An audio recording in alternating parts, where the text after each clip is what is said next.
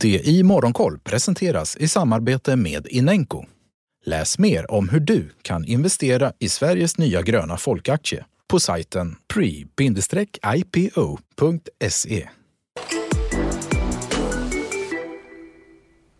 God morgon, välkommen till det i Morgonkoll. Breda nedgångar i Asien. Stockholmsbörsen ser också ut att öppna klart neråt idag efter fallet på Wall Street i fredags och terminerna för USA-börserna pekar mot en försiktig öppning i eftermiddag.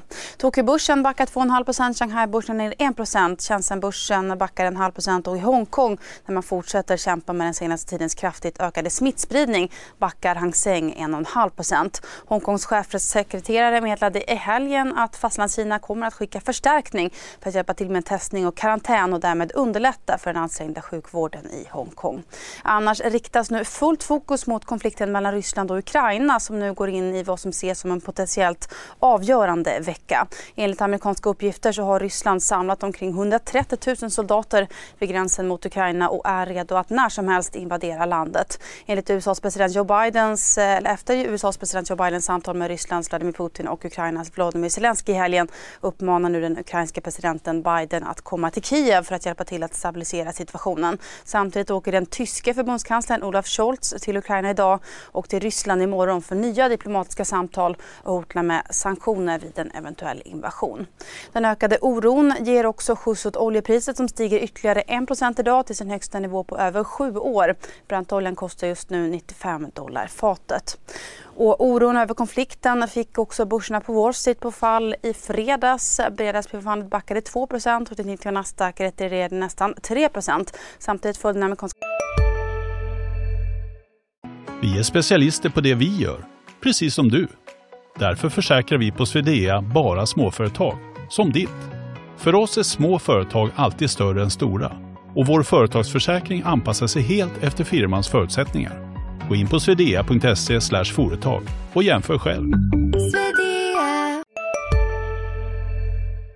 Tioårsräntan tillbaka runt 10 punkter men har återhämtats något och står nu i 1,96 procent. Efter förra veckans höga inflationsutfall inväntar nu marknaden också protokollet från Feds senaste möte på onsdag där man håller utkik efter en bekräftelse på att det blir en första räntehöjning i mars.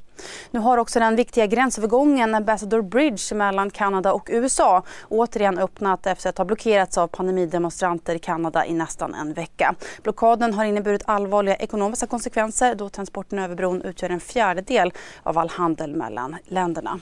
Samtidigt stoppar USA importen av avokado från den mexikanska delstaten Michoacán efter att en inspektör fått motta hot via telefon.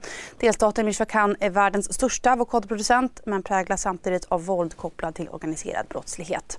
Och I fredags kom ju också beskedet att amerikanska läkemedelsmyndigheten FDA skjuter fram beslutet att godkänna Pfizer och Biontechs coronavaccin för barn under fem år eftersom man behöver mer tid att analysera data.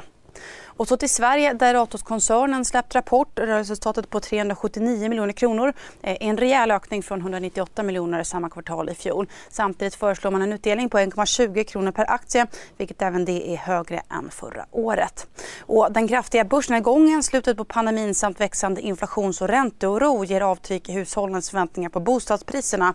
Det framgår av SCBs boprisindikator som sjönk från 51 till 45 i februari. Samtidigt ökar hushållens förväntningar på repa reporäntan till 0,82 procent. Även andelen hushåll som planerar att binda sina bolåneräntor ökar.